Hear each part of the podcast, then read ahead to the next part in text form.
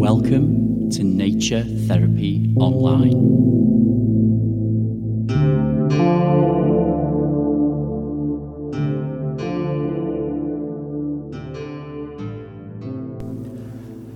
Hello there, folks, and welcome to episode 29 of Nature Therapy Online. I'm Stephen McCabe, and I'm an ecotherapist living in Scotland. And right now, I'm taking a walk in the snow. Um, I thought that the winter snow had cleared here in Midlothian, but um, but it hasn't. It melted, and then more snow came. So I'm in the snow again. I'm uh, up in the hills right now, and I can see just the most gorgeous view over over a nice chunk of Scotland. I can see the Firth of Forth, so the the sea coming inland. I can see the city of Edinburgh, the hills of Edinburgh, place they call Arthur's Seat, which has got, I think, um, links to the, the, the legend of King Arthur. And the sky is just so clear today, but it's got this strange pinky hue. And I can see probably about 30, 40 miles away at the hills of Fife, which is quite a big um, area of Scotland. It's gorgeous. So, up here in the hills with the snow falling down and the pinky sky, and the sea and the hills and all of the beautiful nature around. You can hear my footsteps and my dog Euro probably. Yes, we're talking about you. Yes, trotting around. Yes, he's very happy today. Yes, you're very happy. Yes, so he's excited to be out in the snow. He seems to like it. So, before I started on today's podcast, I wanted to just um, mention a few people who've been in touch. I want to say thank you to Candice in South Africa. Um, she sent me a lovely video of um, of a beach, of the waves. It looked absolutely gorgeous. Um, and some really nice pictures of the palm trees where she was on a trip to Cape um, from her own area of, uh, of, of, South Africa.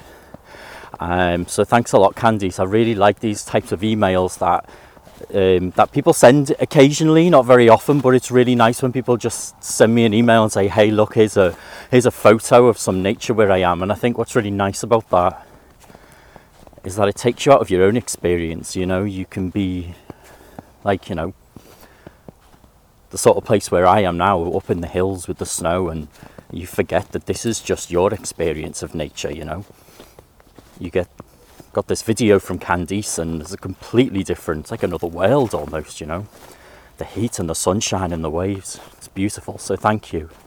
I want to also say thank you to Jennifer from Kentucky, USA for sending some really nice emails um, about my newsletter. And it turns out we have shared Scottish roots from the Ayrshire area. That's uh, where my my clan was back in the day, apparently. And Denny in Pennsylvania, who sends me lots of tips, and I want to share one of those tips with you. One of them is a book called The Lost Spells by Robert Macfarlane, a beautiful art and poetry nature book. It's just stunning, and I'd really recommend it. And and yeah, and, and lastly, um, I had a tip for you from Kelly in the USA, following on from the um, episode that we had about things you can do when you can't get out in nature, ways you can practice ecotherapy indoors.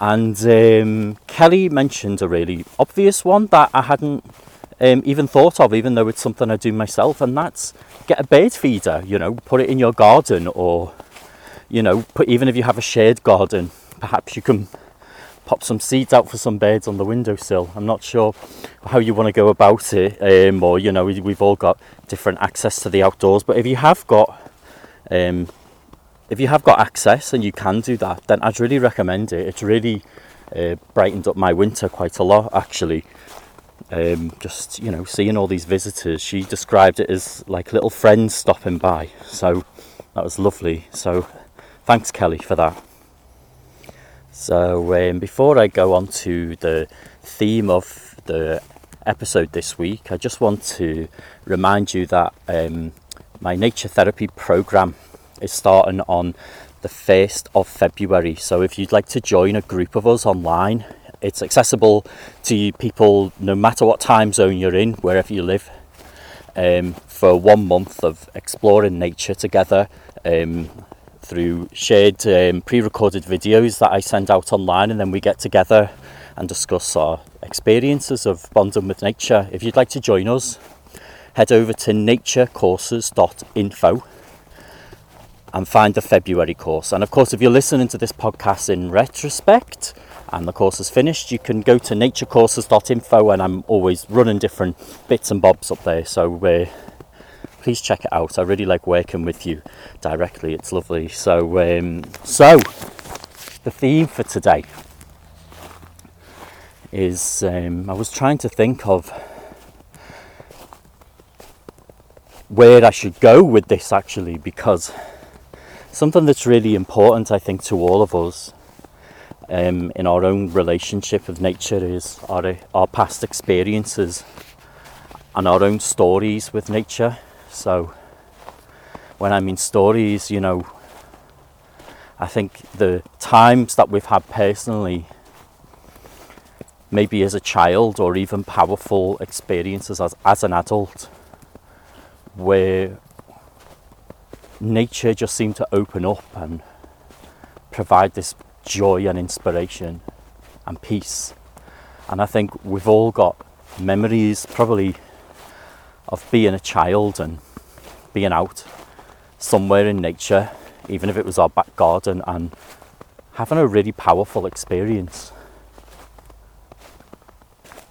And if I now would just like to give you a moment to reflect on that, that invitation. So I'm going to ask you that and give you a moment of silence. So, when did you have a really powerful experience in nature that has stayed with you?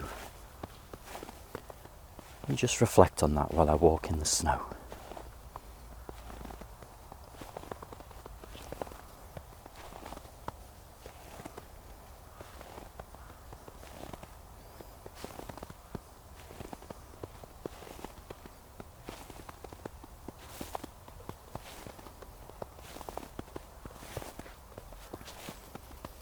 What kind of what kind of scenes came to your mind? Were you a child? Were you older? What kind of nature has left a mark on you? Was it the seaside or trees, beds?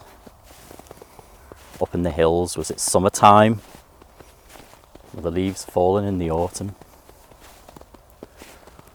All of it has the potential to touch us, doesn't it? Because we just forget how we just forget how incredible it is to be on this globe, following these seasons and living out our, our animal lives because we are animals and we, we like to forget that we're animals, but we are animals. Where do we come from? Where do we go? All of this, you know, these things just get put on the back burner, don't they? And these powerful memories of nature that we have that maybe you've just reflected on there for that moment. I think these are moments when we remember the mystery of everything, when nature just is there and shows its beauty, and perhaps we shared it with other people as well. Other people, the other, the other animals in our lives. Where do they come from? Where do they go? Who knows? Beautiful. I'd like to share some of my uh, my experiences, and then at the end of the podcast, I'd like to invite you to contact me and share some of yours for me to to then share with others on the on the podcast. I think it's we've all ha- have these memories, and I'd like to collect some of them, share some of them. For me, I have two one as an adult and one as a child. And I'm going to start with the one as an adult because this time, almost four years ago, I'd spent my whole adult life ignoring nature. I had very little interest in it. I had always loved nature as a child, always. But I lost touch with it and I lost a sense of connection with it when I became a teenager, and it stayed that way for 20 years. I got so caught up in myself, I think, like a lot of us do. Got obsessed about being the centre of attention and proving myself. And doing a lot of things that, you know, I'm glad I did with my life, but also a lot of things where I questioned the motive, what was the point, you know, and I got to a point where I felt like I was living my whole life just focusing on the future and never appreciating the present. And I didn't go looking for nature, I actually came across mindfulness and learned a few techniques which most people try indoors for the first time. And I was out with my dog and I thought, well, here's as good a place as anywhere in the local park. And I just let go of my thoughts as I walked, and I followed my breath like the tips I'd found invited me to do. I've been reading a few uh, Buddhist books, and that was the first time in my life I'd read anything about Buddhism or mindfulness or anything like that.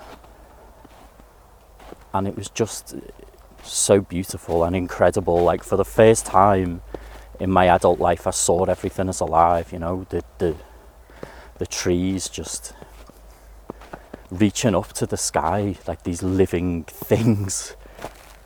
I didn't just walk past them, you know, and take them for granted. I was in absolute awe of the trees.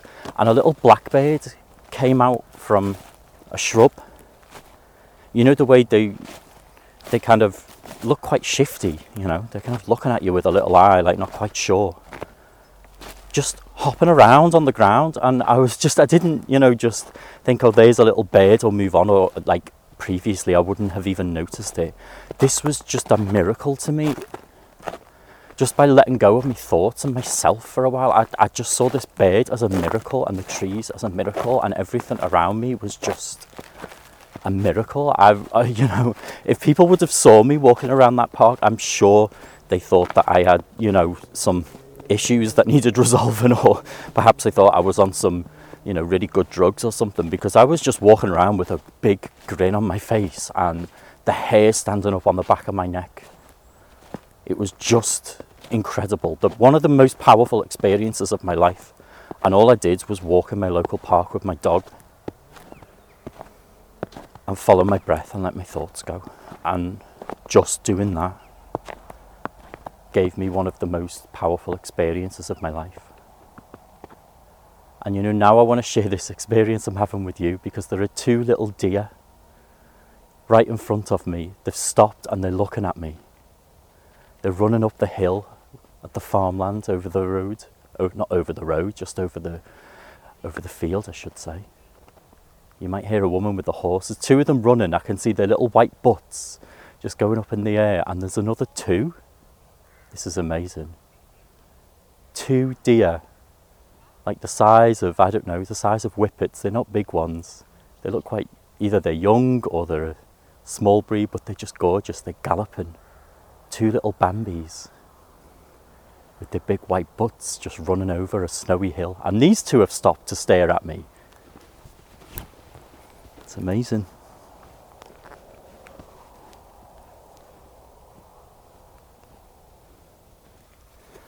Apologies for the awkward gap there, folks. Um, there were a few people just approaching me with their dog. So I thought I'd just pop you on pause for a second and let them pass so they don't think I'm just walking around talking to myself, you know. I live in a tiny village here. It's very I've already got a reputation as being the the eccentric guy who's walking around hugging trees, so I try to limit this as much as possible. so that was an amazing moment with those deer. It was really lovely. It was really nice actually for it to happen while I was talking to you. I feel like I've just transmitted this nature moment. The four little deer running over the snowy hill two sets of two, both stopping to look at me. as I talk to you wherever you are in the world. That's one of the things I love about technology. And weirdly, I'd spent a lot of years, I'm just digressing now, but humour me. Humour me, friends. I, yeah, spent a lot of time um, feeling really bad about technology actually. It, it, it, as I was talking before, you know, in that kind of run up to me discovering nature again, um, I felt like it was a really a, a, real force for bad in the world, especially social media. I've had some very negative experiences, and that made me feel really quite inadequate and quite bad about myself, I suppose, like I think a lot of us do when we're on social media, sometimes it feels like it's geared up to make us feel like that. And ironically, discovering nature again and going outdoors has made me appreciate the positives that you can do with technology. So, that experience that I was telling you about. For a few years there, I just enjoyed being in nature. I was just lapping it up. And then as I started to think that this was something I wanted to share with people, you know, as someone who's trained as a therapist and trained as a counsellor and worked in emotional support all my life, I started to realise how good is this for me? Like, don't I want to share that with other people? Even though I know next, like very little about nature, next to nothing, I was going to say, because that's how it felt a few years ago. And I still don't know very much about nature. But I don't care because I think, you know, falling in love with nature is not about gathering knowledge about it. It helps because nature's full of amazing, powerful facts that can just, you can just be in awe of, you know, the birds traveling for thousands of miles every year or trees living for thousands of years. I mean, having knowledge is just blows your mind about nature. But I want when I realised I wanted to just share this, you know, this this this this love, this thing that has brought me so much positivity in my life. I really began to appreciate the good that technology can do think we all know by now the negatives that technology can bring, but I think it's important to remember the positives. And like, if there's anything, any podcasts you listen to, or you know, positive groups that you might be involved with that actually encourage you to go out and and engage with nature, then that's a great thing. Now, I said earlier on that I had two experiences I wanted to share I'm going to share the second one briefly because I feel like I've talked uh, quite a lot around that powerful experience I had, and obviously we had our little um, our little deer break there. But my second one was just something that came back to me when I um, when I had this experience. I began to remember experiences. It's like all these beautiful experiences as a child sort of coming back to me when I started paying attention to nature. And one of them was this very simple little trip I took when I was maybe seven years old. I asked my mum if I could set the alarm clock for really early, so I think it was maybe like 6 a.m. And if I could go to the local park on my own with some breakfast in a satchel and a little bag and a pen and I started a little book about animals I could see. And there was just this one time when I went really early because I got a book from the library that told me that the best time to see animals was early in the morning when there's no people around.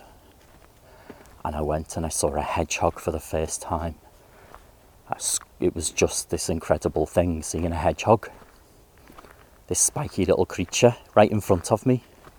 I even touched it with my my little seven year old finger. Maybe I was eight, I don't remember exactly, and saw it curl up in the early morning dew. I saw two foxes for the first time, although weirdly, I thought they were some kind of big cat. Like it became this mythology in my mind for years because they were obviously too big to be cats.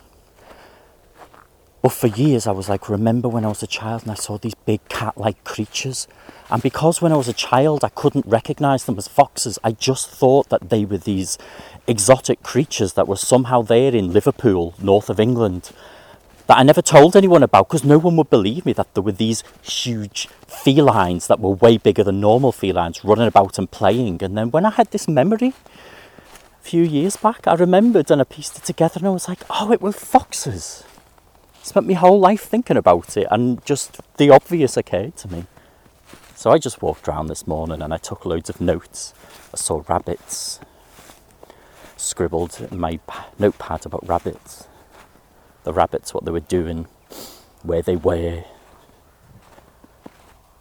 And it was it was a very beautiful morning. I don't think I ever did it again in terms of getting up that early, but I did keep notes in that little diary when I saw other interesting animals out and about.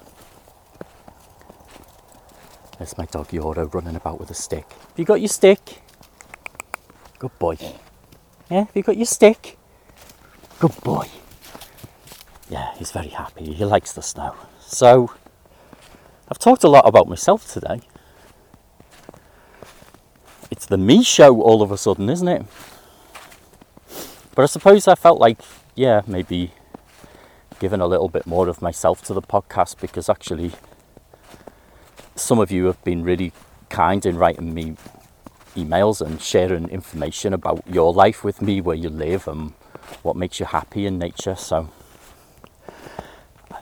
I didn't want to bring this to the podcast solely as an excuse to talk about myself, but although I have thoroughly enjoyed talking about myself, I must say, um, I wanted to do it as a invitation for you.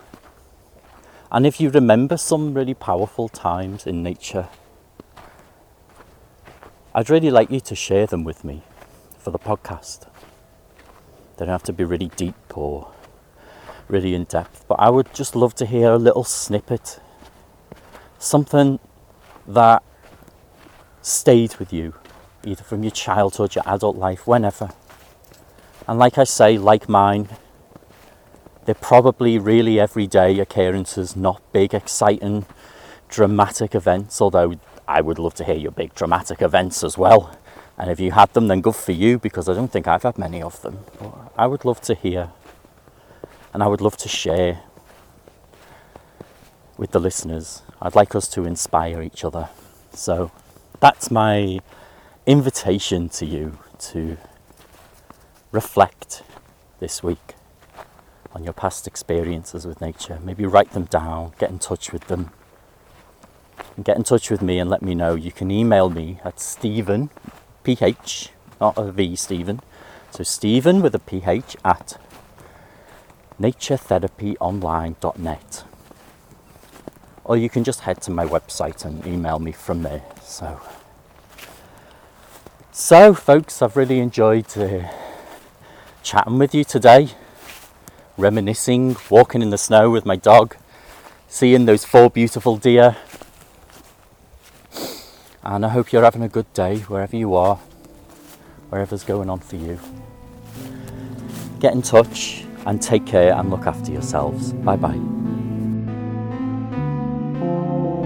Visit me online at naturetherapyonline.net.